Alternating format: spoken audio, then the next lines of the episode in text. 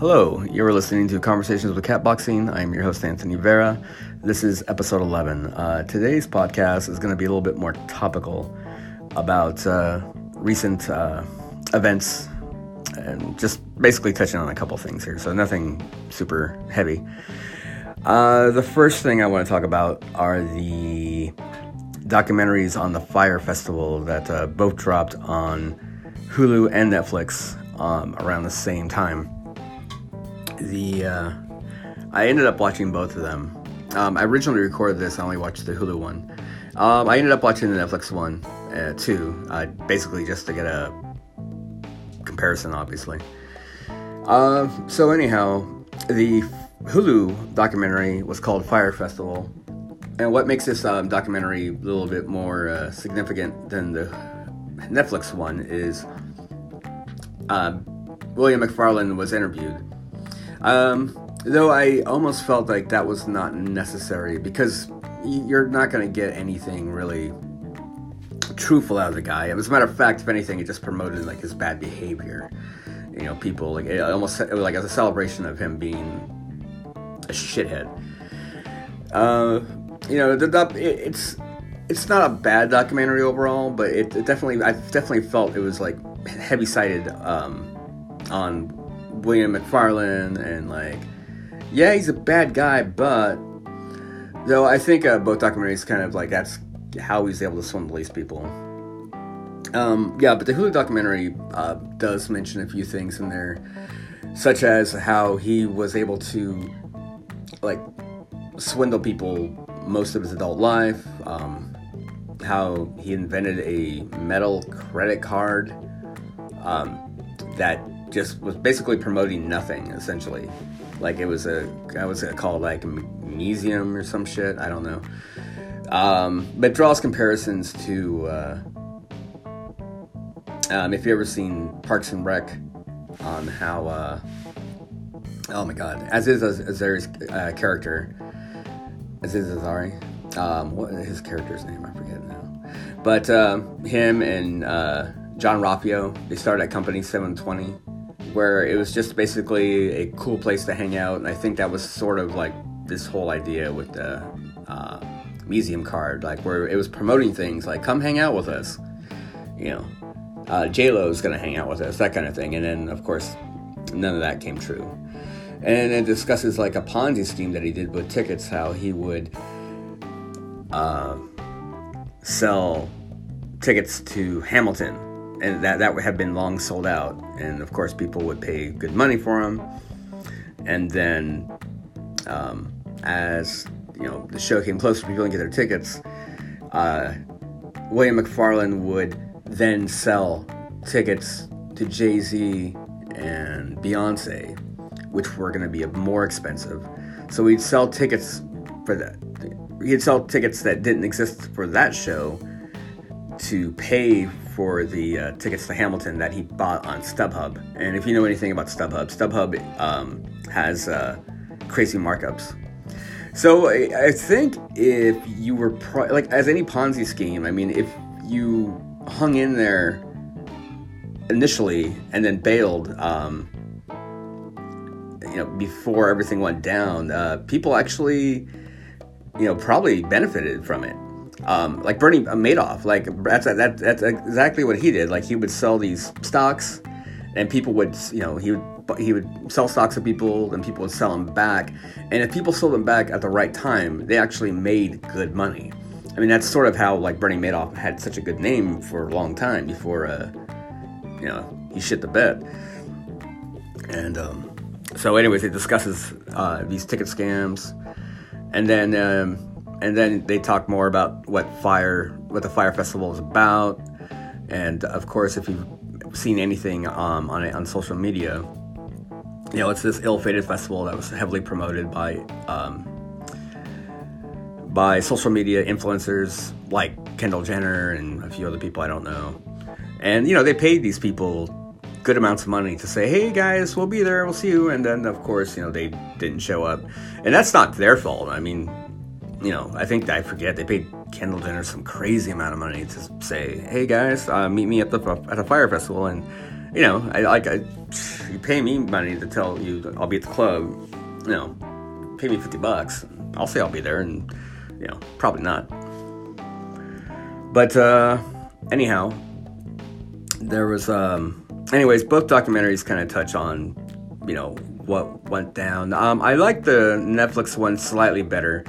Um, that one kind of focuses more on some of the event, some of the people that were responsible for the festival. Um, uh, one guy in particular, and I can't remember his name now, but there there was a story on the Netflix one where basically the water was held up in customs for people, and uh, there was no water on the island. You know, which is funny because you know they're surrounded by water.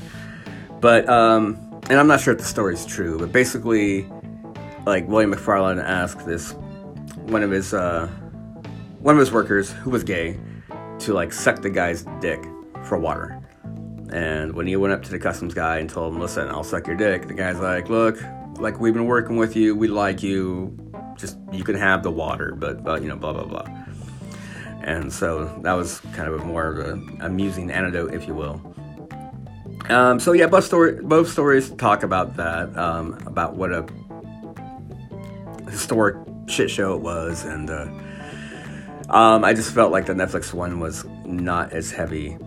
Um, I think that one was produced by though. Um, I think that like the significant differences is, where the Hulu one was really sort of heavily cited on William McFarland. I think the guy um, uh, who runs Fuck Jerry on Facebook and Instagram um, it's called Jerry Media, and the guy's not even named Jerry. But I think uh, he had a hand in producing the Netflix one. And I think, um, yeah, because it does talk about how, like, the media was, like, misled, or, yeah, people were misled about, um, you know, what when the festival was coming to a head. Like, so one was to blame for the other, I guess. I don't know. I mean, uh, I mean, watch both of them. I guess um, when I read reviews on like which one to watch, that was pretty much the consensus. Um, you know, NPR said that, CNET, and I was like, oh, all right. Well, I mean, you know, watch it or don't. I mean, like I said, it's a bunch of you know, bunch of rich kids got scammed and you know it, it's and you know like I I, I don't want to shut on rich kids for getting scammed. I mean I don't want to get scammed. No one wants no one wants anything bad to happen to anyone. Well, you know what I mean. Anyhow, uh, but yeah, I, I, the Hulu documentary is just called Fyre. Um, I'm sorry, the, the Hulu documentary is Fyre Fraud. Netflix is Fyre, and they're both uh, they're both available for streaming now. Uh, the second story I want to talk about is the rise and fall of Chris Hansen. Now, yesterday I think I only explained his um, misadventures on bad check writing. So, uh, as so, if you know anything about Chris Hansen, he was the host of To Catch a Predator um, for Dateline in the mid 2000s. Um, it was a good show. Um, if you know anything about the show, it highlighted uh, basically uh, it was a group of people. Um, I think they were called Perverted Justice. Um, they would uh, um, betray themselves as young children to lure uh, pedophiles and perverts to meet them. And then when these men, these adult men showed up, you know, expecting to see a 13-year-old, 14-year-old girl, boy, um, they'd have a decoy waiting for their waiting for them, and then they'd leave. Chris Hansen would come in and tell them to have a seat and talk to them. It was really kind of very uncomfortable yet compelling television. I mean, just watching it, and it, it was. Um, I mean, there was a bit of a Schadenfreude, and you know, I think I meant to use that word earlier for uh, the Fyre Festival with the rich kids, but. Um, just like watching these people just like squirm, you know, and you know, deservedly so. And the show lasted about four or five years, but then I think uh, NBC was getting into more legal um, issue had legal but, but was there was some legal issues um, happening with like how things were getting done and everything else so they ultimately dropped the show and um, you know, I think Chris Hansen stuck around Dateline for a little while, or maybe had other television work. I don't know. But uh, recently, uh, Chris Hansen popped back up um, on a uh, syndicated show called Hansen versus Predator, which uh, did the same thing. And um, I think there was a season of that, and then that sort of went away, maybe for similar reasons why Dateline got rid of uh, To Catch Predator. But uh, I guess he started a Kickstarter to campaign for a new show. And anyways, as a result, like he promised uh, amenities like mugs and decals and stuff like that. And he um, talked to a small mom and pop operation to print these up and wrote them a check for over thirty thousand dollars. That check bounced, so he made another offer to like pay in small installments, and they said no, no. So he wrote another check, then that bounced. Um, so it was like almost thirty-five thousand dollars of bounced checks, which is larceny. Um, so Chris Hansen um, is at the balls of his feet because further reading about him, um, his wife of 35 years uh, asked for a divorce, and I guess this month he's being evicted from his uh, his place. So yeah, Chris Hansen's I don't know what's going on with that guy. I mean, he's won numerous awards, like an Arthur Murrow uh, Peabody, I believe, and several Emmys. So I mean, you know, I like to think that he'll bounce back, but it just sounds like he's just kind of piling on some uh, some bad juju there. But uh, but yeah, I mean, I think uh, too, though, as, and I mentioned it yesterday as well, is that Chris Hansen also, uh, I think, might have a little bit of a god complex and um, I don't say that lightly. I, there was a show. I remember there was a Dateline episode about uh, celebrating Chris Hansen um, and then, like his work with To Catch a Predator, and basically he was talking about like people like parodying him, uh, him on uh, shows. Recently, I saw a video of him even like walking into a house to accept an award, and a guy shows up with a towel asking Chris Hansen what he's doing there, and I thought that was a little weird. Because initially, I think he said he didn't want to make light of what he was doing, and then he was making light of what he was doing.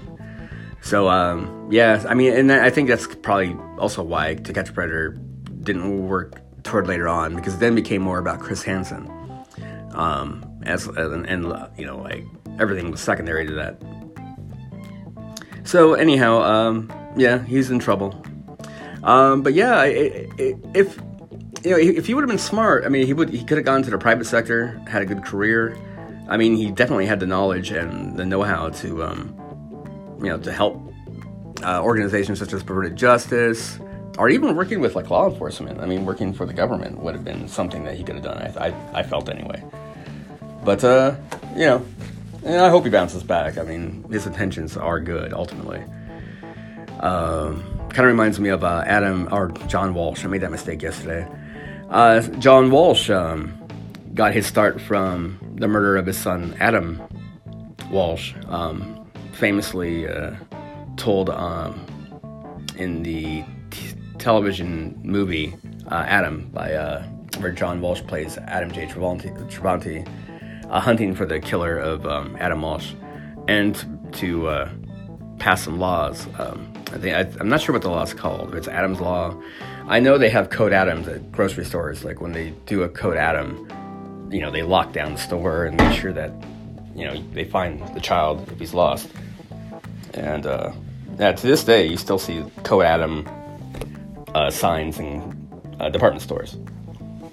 But uh, anyhow, those are the two topical stories I wanted to talk about. And uh, yeah.